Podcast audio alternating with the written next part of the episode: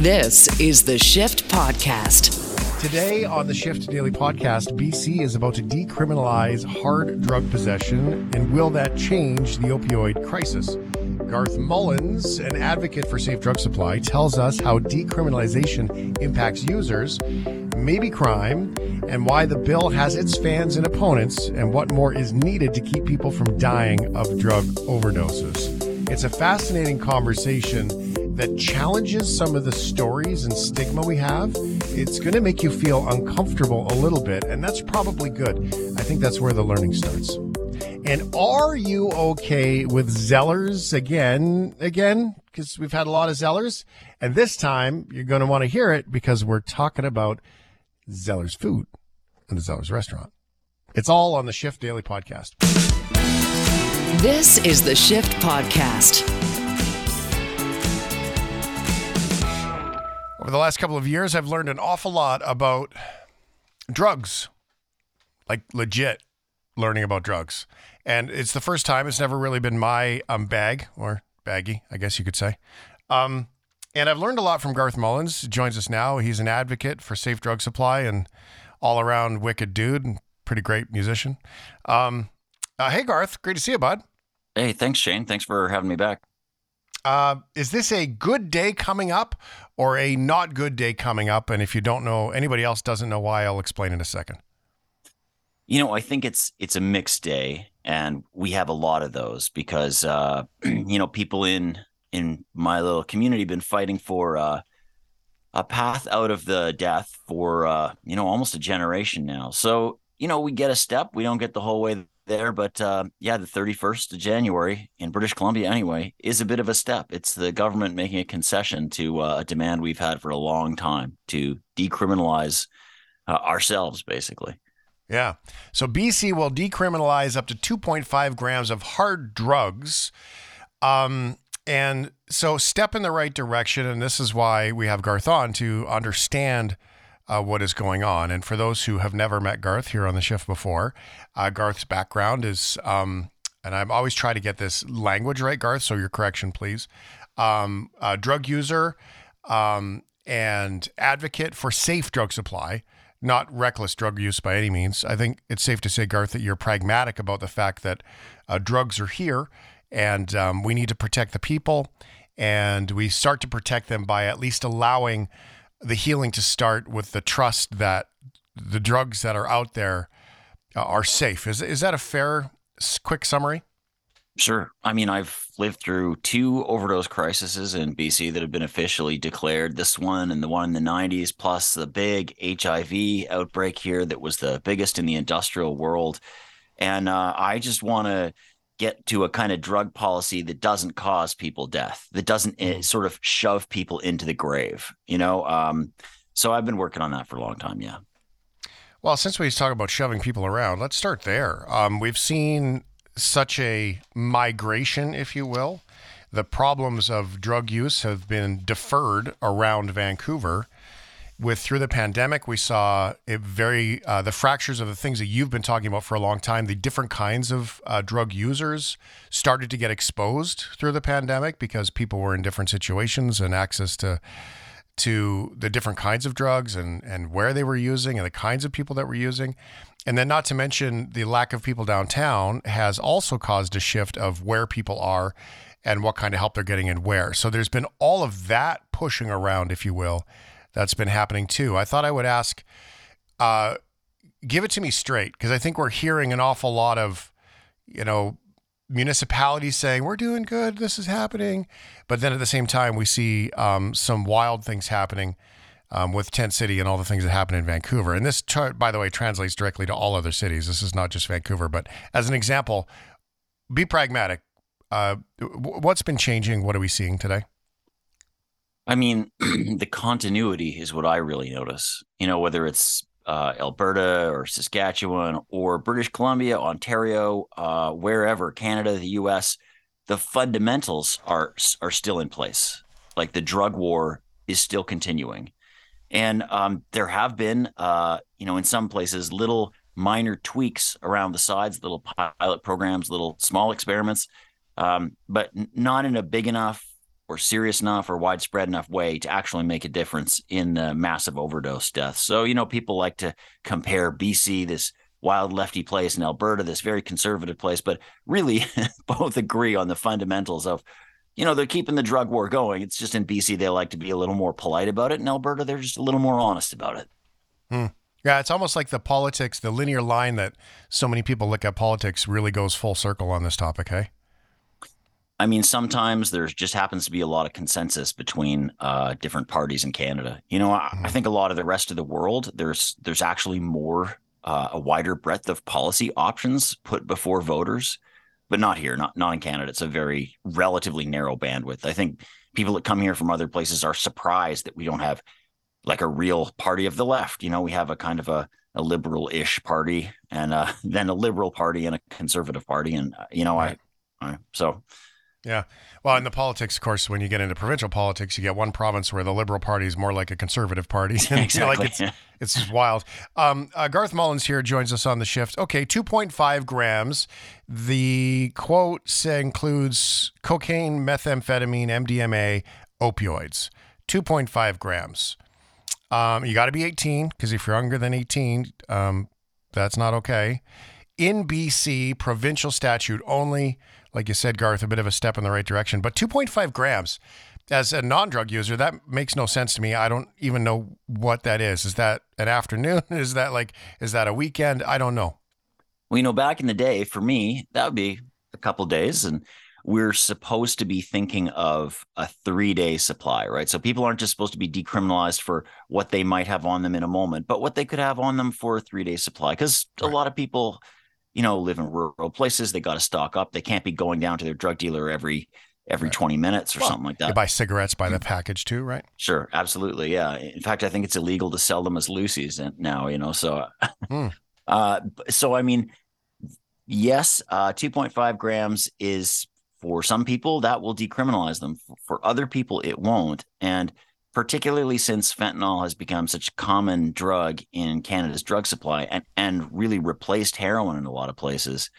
Uh, back in the day, you could use uh, heroin; it would last you for twelve hours. Go off, have a day, go to work, do whatever. Um, you know, uh, and maybe uh, you need another hit twelve hours later or something like that. Not not fentanyl based uh, dope. You know, it's it's very fast. It goes through you quick. It doesn't have legs, so you're you know you're using eight ten times a day and of course that adds up to more weight. You know you're using and buying more weight. And so the 2.5 grams we did warn them from very early on isn't really going to decriminalize the people with the biggest habits the most kind of entrenched drug users in fact the most criminalized uh, drug users. Mm-hmm. so we we did try to lobby with uh, both the provincial and the federal government you know for a, a proper role in decision making on this. Uh, also um, you know you think about the classics like coke meth heroin, fentanyl. Those are all on the list, and that's great. Um, but MDMA, that was a surprise to me. And sure, good. I, I mean, I do think this kind of decriminalization should be extended to a full suite of drugs. Unfortunately, benzodiazepines were not uh, decriminalized, and that has been another contaminant that's made its way into the drug supply, just as fentanyl did, uh, you know, ten years ago or whatever. Uh, benzodiazepines is now it's something called benzo dope. It's it's in a lot of places. It's definitely all over British Columbia. I'm pretty sure Alberta, Ontario, uh, and so they kind of missed that. Uh, and and I think it was just not not listening to us. So it's mm-hmm. it's going to give the cops problems because they're going to say they're going to look at this stuff. They get out of somebody, and they're going to be like, "Oh, I what? How do I figure out what this is?" You know. mm-hmm. Well, and benzo dope. I mean, uh, if I know if I've heard of benzo dope, there's not because I'm it's not in my world. There's no reason why politicians shouldn't have heard of it. That's mm-hmm. for sure. Um, the original ask was 4.5 grams. They went with 2.5 grams. What's the difference really? Is is it that that weekend, if you will, that three day look? Um, and and why do you think that they went down with it to 2.5? Well, I mean, we we even uh, originally put put forward uh, uh, numbers that were higher than that. We, we, didn't suggest the numbers to them. We just did a survey of VANDU's own membership. You know, um, we're 25 years old, 3,000 members. So we have a lot of expertise built up in this. And we just showed them these are the kind of amounts that people are in our membership are carrying. We said the more rural you get, further away from like the downtown east side of Vancouver, the more people might be carrying because there's not a, a local drug dealer so conveniently located. so uh, you know i asked them there were cops sitting on this uh, committee with the government and all this stuff and i said look who do you guys who do you guys want to arrest? Like who you want to go after right? Like if we're decriminalizing why don't we flip the script and not just figure out who do we want to let free? It's who's your enemy? Who are you targeting? And they all said oh the dealers the big time dealers. And i said well fine grams is the wrong metric then. Talk about you know kilograms or you know maybe ounces i i don't know but like grams no this is too small um, mm-hmm. you know, if you want to, if you want to think about dealers, you think about what dealers do you want to catch? Do you want to catch some guy who's just, you know, selling a bit of dope for his own habit, or are you trying to get the big time fish? And they're like, oh, the big time fish. And I'm like, well, why don't you choose a, a level that makes sense for that then? Uh, but they, the police really wanted a very low level. They wanted one gram. So uh, the police were sort of using the big scary dealer, you know, the Pablo Escobar, the movie drug lord, as kind of this um, you know talking point like this this this thing to motivate fear a little bit. And of course one of the problems we've noticed with the crackdowns on the dealers i mean every time the police go to crack down really hard they leave these gaps and vacuums in the drug supply chain. And of course people compete and sometimes violently to fill that. So it creates violence creates a bunch of suffering amongst drug users. And then there's this also this arms race to find something that's harder for the police to crack down on. So that's how we went from heroin to fentanyl, is police cracking down on fentanyl. In fact, we got to heroin by police cracking down on opium way back in the day. So we've been in this uh, washing machine rinse cycle of police crackdowns and harder forms of drugs, more police crackdowns, harder forms of drugs now for my God, like 115 years in Canada. And and so we're we're not really for go after the dealers, right? We're just for replace all of it with uh, a safe, safer pharmaceutical uh, n- drug supply with known constituents, known components, known potency, instead of just the Wild West, this unregulated, uh, sell it anywhere, take it anywhere kind of drugs, you know? Yeah. I get that. Um, one question. This is. I'm going to take a little sidebar. I do want to come back to that weight conversation, but a little sidebar on that is that you've always said to me, and you taught me this. You know that not only does this potentially at least start kicking the ball down the hill on drug use, hospitals, uh, death, all of the stuff. But it also takes a big bite out of crime because you know you start to that vacuum you're talking about, right? Um, but do you really think? Because I mean, you have the experience, you have you know your your colleagues that you guys are on when you talk about this stuff. Do you really think that criminals who sell drugs will stop being criminals though? And um, because I mean, drugs is sort of the easy way, and to me, I guess that I don't think it fixes crime because criminals will still be criminals. They'll just find something else to be criminal with. I mean, maybe. Uh, yeah, it's I, totally a. I, I don't. I don't really know, but I know that you know most people that I've met in jail did weren't born and thought I want to be a criminal, and whatever it is, whatever it is, I'll do it. You know, like uh, I I don't I don't think that's what happens. I think people uh, are are poor, have to support their own habit, have no alternatives, blah blah blah. There's lots of reasons why people uh, get into crime, but you're you're right. If you take drugs out of the gas tank of organized crime, it may go somewhere else. And we've certainly seen organized crime has a great role in sort of um, well all stratas of society. You know, we've had uh, we've had a lot of uh, white collar uh, crime in British Columbia that kind of goes unchecked. Uh, you know, all over the country, we're kind of widely known as an open shop for uh, all kinds of um, real estate swindles and stock market stuff. And, uh, you know, we even have a big uh, oligarchical sort of uh, telecom situation, which of course is not going to be illegal because that's how we set it up. But uh, I mean, it's how you define crime, right? Like when I was 19 and I first got arrested for felony drug possession in the US, I went to jail and I was in a big American jail with uh, tons of other dudes.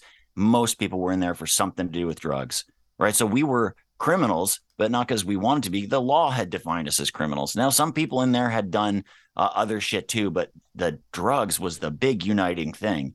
Mm. So not only if you take uh, drugs out of the um, you know the illegal market you change who's defined as a criminal. You change obviously who's going to die but you also you know change the whole dynamics around that.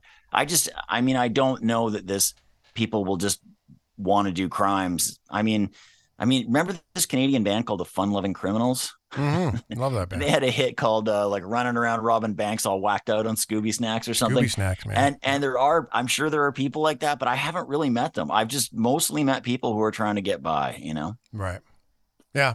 Yeah. And I, I, it is a curious notion. It's probably a balance of all things, as things tend to always work out uh, in a balance, so that some people are in drugs to be in drugs. And it's like I always say about, you know, you know, jerks are jerks and crooks will be crooks. So it doesn't mean that everybody who's breaking the law is a crook, right? Um, but the crooks will still be crooks. But the people that don't want to do it anymore, they'll just go back to being the other part. So it's such an amazing look at it all. Garth Mullins is here. Uh, the, the the point of the conversation is to understand what is going on in BC. BC has a decriminalization up to 2.5 grams of hard drugs. It does include cocaine, methamphetamine, MDMA, opioids, and more. Now, here, I was thinking about downtown, Garth. So 2.5 drugs means that somebody who lives in Abbotsford might they might they might go downtown to get their drugs. They might have to. I, that could be a bit of a stretch, but at least you get the principle. Um, so a guy from Abbotsford goes downtown. He's got to get his drugs, but if he's going downtown 2.5 grams at a time, you know, to to avoid this, uh, that's not good, right? Because that means he's coming downtown more often. Clogging up that the highway then, one that's always so full of uh, traffic. Yeah. Um, but I mean, it's it does tend to the smaller number to your point. I mean, I'm not suggesting everyone should have a free pass for their own personal use of like Costco sized drug pickup by any means. But at the same time, if it's bringing more people downtown more often to buy drugs, realizing also that it's not the only place, but it's a common place to go wouldn't that just create and more of a problem in those areas that you've already seen all along when you're just bringing more people to those places more often? Wouldn't it be safer if they were able to come in get their stuff for the week and then get out and, and not come back for a bunch of days? Yeah i think so. We we argued for uh, higher higher thresholds because of this sort of thing so that people can stock up just just like they do in costco right? Like i think people should be able to buy bulk so that they can save money. Drugs are expensive. You you really can wind up uh, quite uh, broke, as I have many times uh, yeah. because of that. You know, so I and and and people in Abbotsford shouldn't be coming all the way in here. There's drug dealers in Abbotsford, but I I mean, there's uh, there's good reasons to have uh, uh, a level uh, that that threshold that's set uh, by uh, you know evidence by what people are buying, what people are using. Uh, you know, drug users. If it's possession for use that they're decriminalizing, then they should find out what what is it that people are using, what are they holding, what's a three day supply for real. We tabled a lot of that evidence. Unfortunately, the police were busy lobbying with the government ministers, and and they were uh, more effective lobbyists than we were and held the day. So they got a lower uh, a lower threshold. But this is a foot in the door, right? Um, so I I am like my job is to look to the future. Like that's the role that I play with the Vancouver Area Network of Drug Users. The the elected board said this is your this is one of your files to work on for these few years. Decriminalization. Um, you know, I've been involved in it for a long time. First meeting I went to on decrim was 1998, but uh, we we see uh, into the future. We look into the future, so we're always going to be critical of the the present reform as not enough. But at the same time, man, this is kind of a big deal. You know, it's yeah. like we like I kind of want to say congratulations, yeah. but I kind of want to say don't quit. Like you know what I mean? Oh, fair enough. And it's and a strange place because when any uh, community is able to organize itself well enough that the government has to start taking up their demands as policy, um, that's a good day. You know, even if it's only the beginning of that taking up of uh, that demand, even if it's only a first sort of watered down, uh, not as good as we want version. But uh, you know that's a good day. And and of course we didn't just make this up. We also worked with a lot of academics. We looked at other jurisdictions around the world that have done uh, decriminalization. We looked at the results. So we've been fighting from it um, we've been fighting from a real base of evidence and and knowledge and just lived experience. But you know so it is it, there is something on uh, january 31st that feels good. Yeah. Yeah, and it's a, it's a strange place to be because it's not what you asked for, but it is a start. And um, the cool part, I think, Garth, for the people that aren't familiar with this world, and maybe this conversation is new to them, going, "What are you talking about? You know, legalizing drugs and making it okay." Um, it's it's not about making it okay. It's about making sure that the right people get the help they need, and the people who don't deserve to get hurt don't get hurt. I mean, that's what I've learned in this conversation. At the same for, time, though, for me though, um, yeah, this is about getting the cops out of our lives Now, now, I don't know if if people out there have had experience with the police. Maybe, you know, some people I know have maybe only encountered cops like uh, three or four times in their life, like speeding tickets and stuff like that. But I mean, I've I've had interactions, hundreds of interactions with cops. It must be, and that's like not unusual for someone who's wired, who's been a daily drug user for a long time. You know, the arrests, the drug seizures, the sort of uh, shakedowns and carding you, and this and that. Um, that changes your life, right? That means you are the cops. You can never call the cops. Like I can hmm. never call the cops. When the guy down the hall for me is is uh, getting violent or something like that, I got to go sort that shit out myself. I can't call the cops. You know, I don't. I mean, I don't know what they're going to do if they're going to roll in and shoot the guy or something. But also, I don't know if they're going to, you know, jack me up and what what will happen to me. Right. So we have to live our lives outside of um, a lot of the norms, a lot of access to the justice system, and all that sort of thing uh, for whatever it's worth.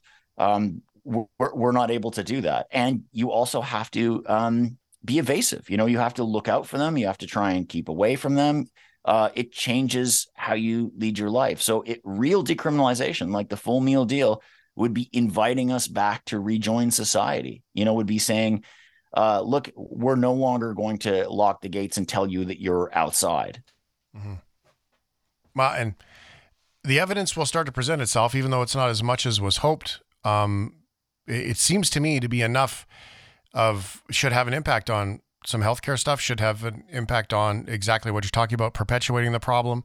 It should have an impact on, um, you know, just the basic uh, hooligan arrest stuff, if you will, if hool- the, the the the hooliganism that goes on, and at the same time, um, you know, inside, in and around, you know, just people going, getting arrested, and the availability of police to go deal with things that are very important uh, that are going on that they might not be able to get to. Um, like you talked about violence or whatever. Like let them do the things that they they're they're good at.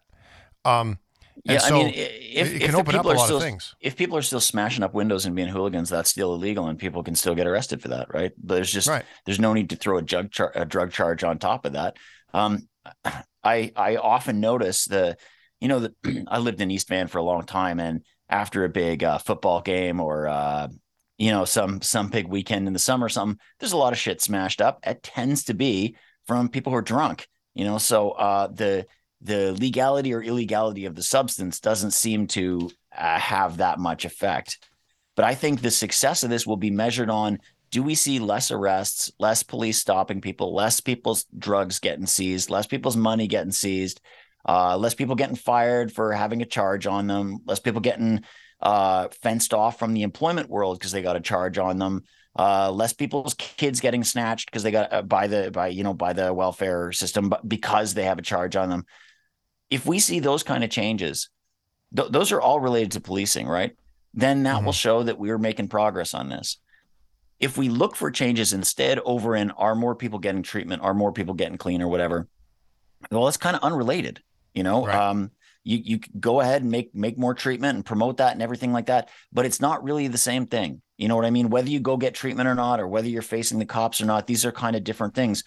This decriminalization alone is not going to uh, end the overdose crisis either. We need to we need to address the drug supply. We need to give those uh, safer, known pharmaceutical drugs to replace the street supply. Decriminalization isn't about that, but still, getting cops out of our lives, even if it's only out of some of our lives, that's still a good step. And for the individual who is, you know, freed from the police, that's life changing. Mm-hmm.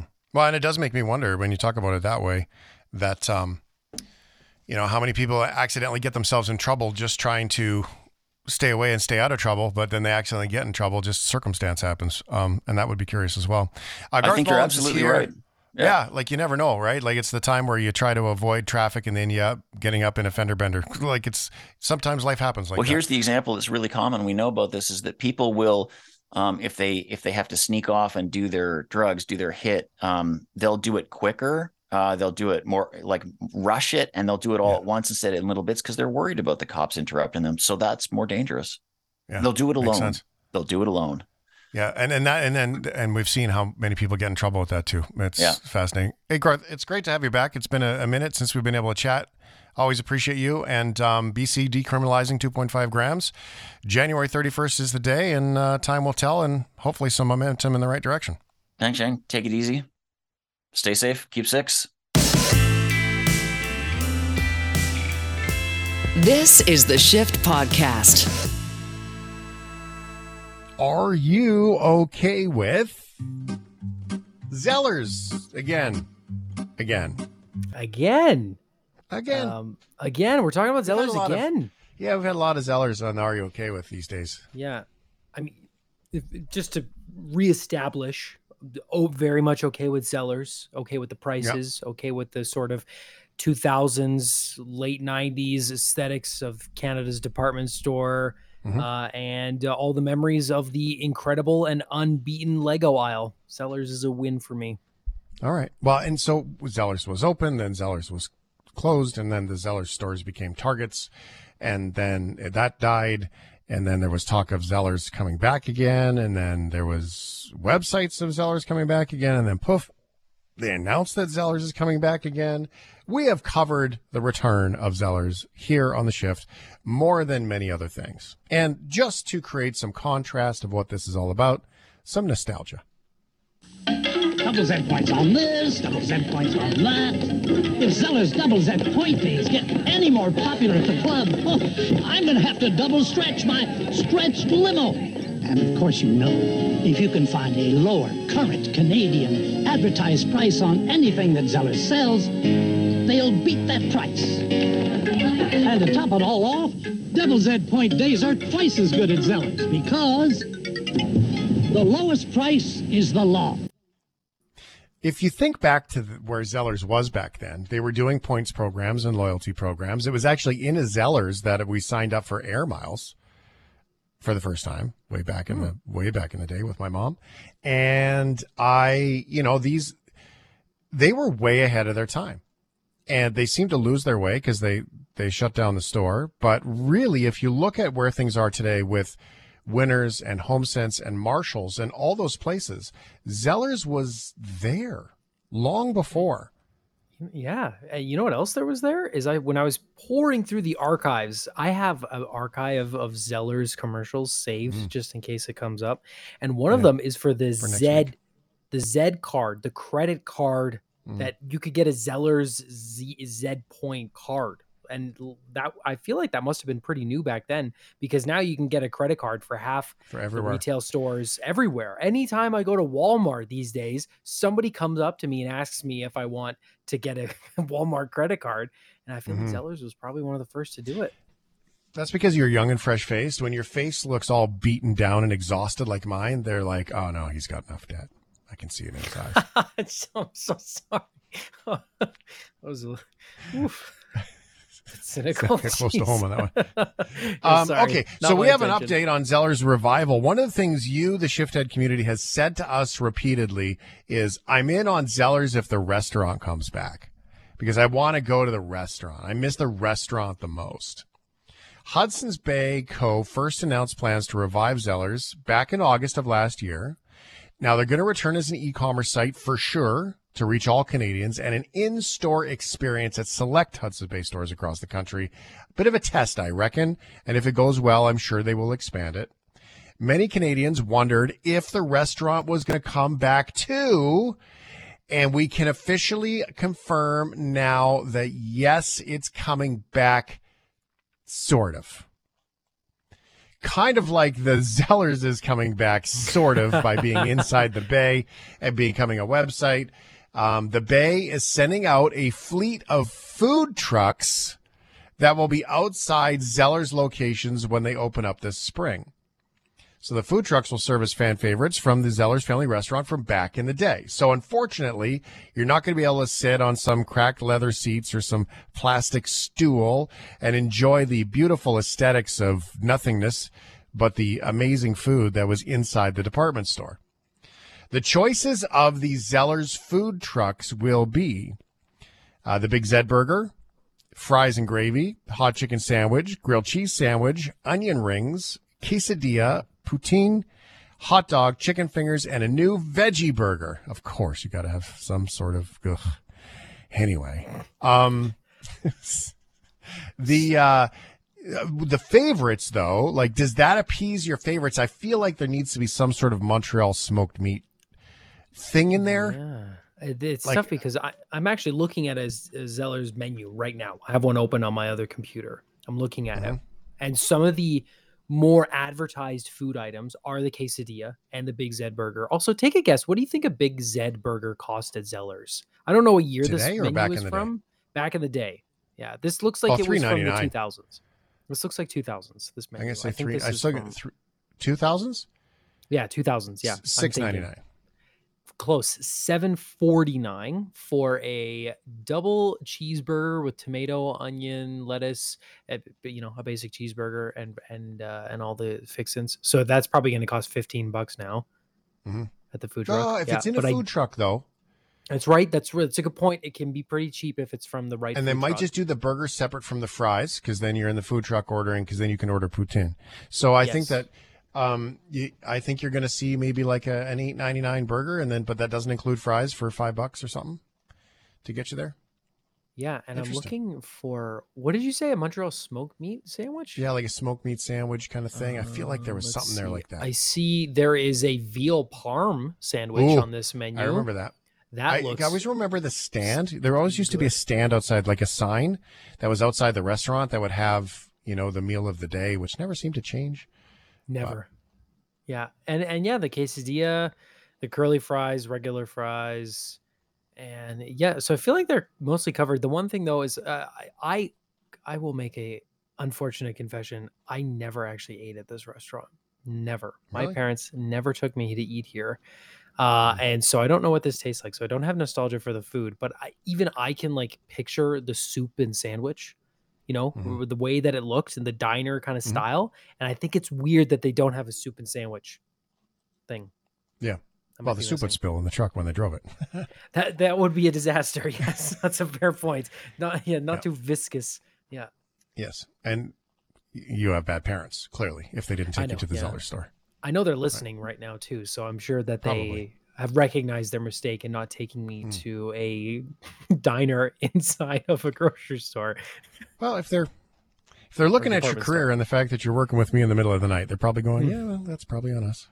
Thanks, So, mom. Thanks, go. dad. All right. Are you okay with ugh Ugh, Ticketmaster?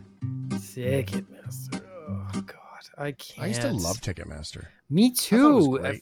I- great I back in thought it was the coolest thing ever. It was like so easy to buy concert tickets, and now One concert, one place, all the concerts. It was great. Yeah, and, and it's just it's out of control, and I think it's because it, it's it's too dangerous to allow people to resell on that website, and the Oh, panic, crazy. the sheer terrifying panic of trying to get tickets to your show. I this I'm not joking when I had this.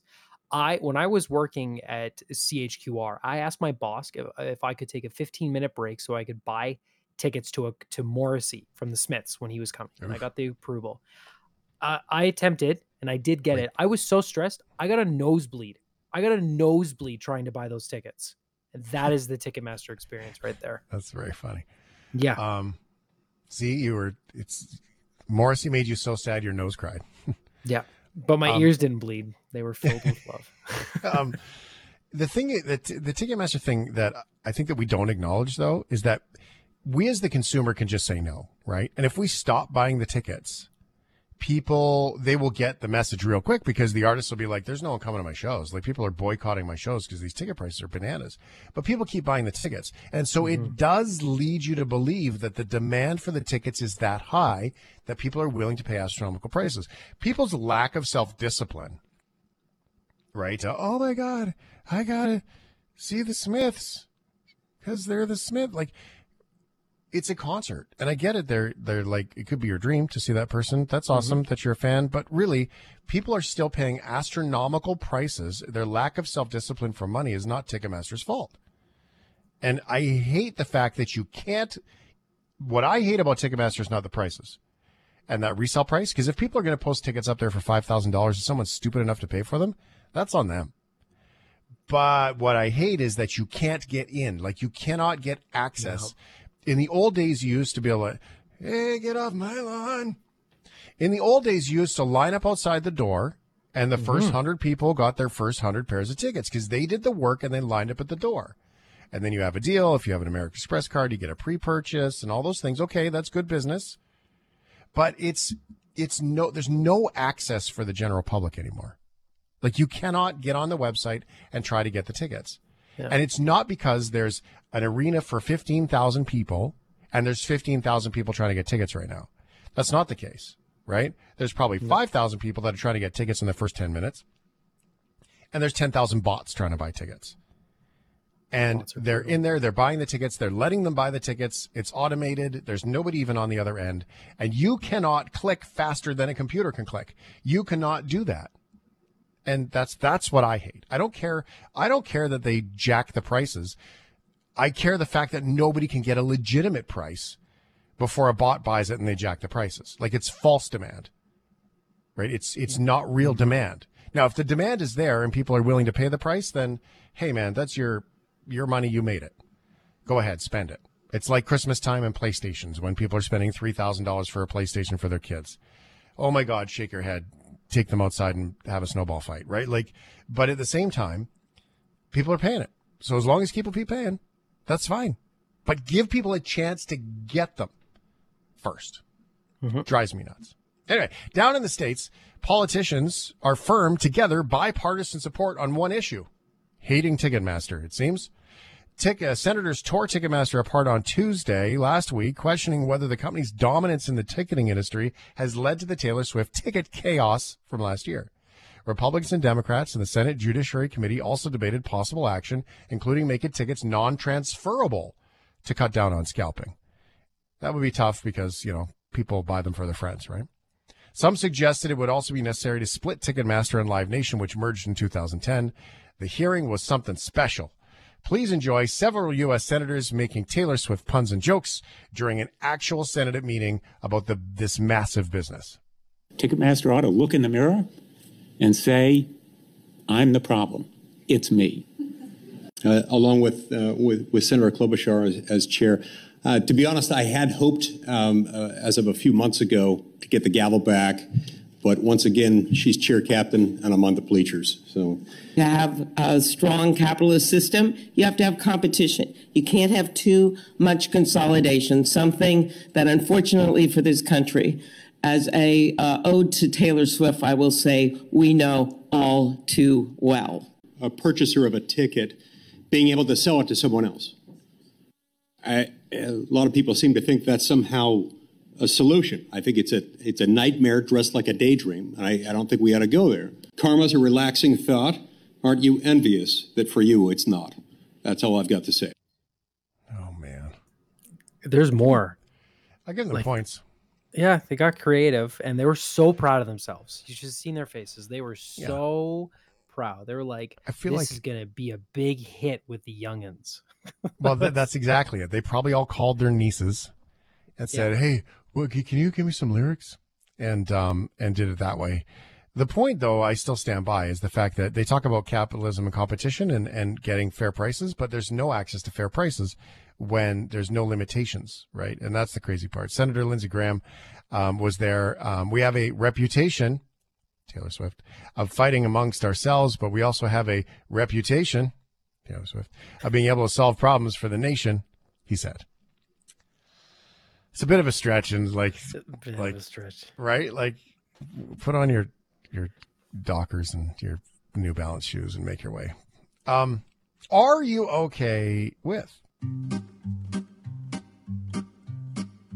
high school? High school. I I consider myself lucky. I had a really good experience in high school. I had an amazing group of friends and I spent so much time in the drama club, doing theater, working on my craft. It was a, it was a great time. I, I I feel truly blessed to have such strong good memories of it. And uh yeah, I know I'm kind of like in the minority on that one because so many of my friends hated high school, but those are the Yeah. friends who weren't in the drama club with me. Well, high school was pretty free for me. It wasn't difficult. It was just sort of get through it. And I had a job and another job, and I played hockey and did my thing. I don't feel like it was a big deal. I it was high school. Um, yeah, some people peaked in their lives in high school, and when you look back at your your Facebook friends or whatever, however you are connected to them, you can see like People peak in very different ways in life. Holy cow. it is not how you think it's going to go in high school, that's for sure. And some people wish they could go back to high school. Simpler times, that's for sure. And it might explain, explain how a woman in New Jersey tried actually to go back to class and fit in at the sprite young age of 29. Here at New Brunswick High School, students are upset. At a school board meeting Tuesday night, they learned a 29 year old woman was arrested for using a fake birth certificate to enroll. She attended school for four days. Police have charged that woman, Hyejeong Shin, with one count of providing a false government document with the intent to verify one's identity or age. The school circulated a letter with her picture. She was pretending to be a freshman, which is more surprising because I believe she doesn't look like a freshman. At the same time, it was very unsafe for like the school and most of the students in there. Students tell me even though she was only here for four days, they still saw her in the classroom, walking the halls, and some of the students even got text messages from the woman asking to hang out. I know some of the girls that I know, um, they, the girl did ask them to hang out on Commercial Avenue, but they never showed up and she started acting weird with them. But it's scary because you never know what could happen. Now, it's a lot of assumptions saying that it was dangerous, but I gotta tell you, stranger danger alarm goes off for me too. That was from CBS too, right? It is weird, strange interactions. One student said, I asked her how old she was. She did something weird. She looked at me, looked away, looked back, and walked off. I think that's a red flag, and they need to think so too. As police continue their investigation, the school superintendent says the district will re examine the enrollment process to better identify false documentation. I guess they don't have a lot of people that are trying to fake it. So, you know, the fake go the going back to school part. I don't know. If you want to go back to school, go back to school. But to me, yeah, the stranger danger is the alarm is going danger. off. This is, you can do online courses, college, you know, polytechnics, great option if you you know. But uh, Polytechnics is great. Yeah, when you're when you're outside the Community seventeen college. to eighteen year old mark, you're yeah, high school is not for you anymore, my friend. Yeah, yeah. Just go like there's community college. You can get back and you can hang out with all kinds of people. But Thanks for listening to the Shift Podcast. make sure you subscribe, rate, and review the show, and share with anyone you like. Get it on Apple Podcasts, Google Podcasts, Spotify, and CuriousCast.ca.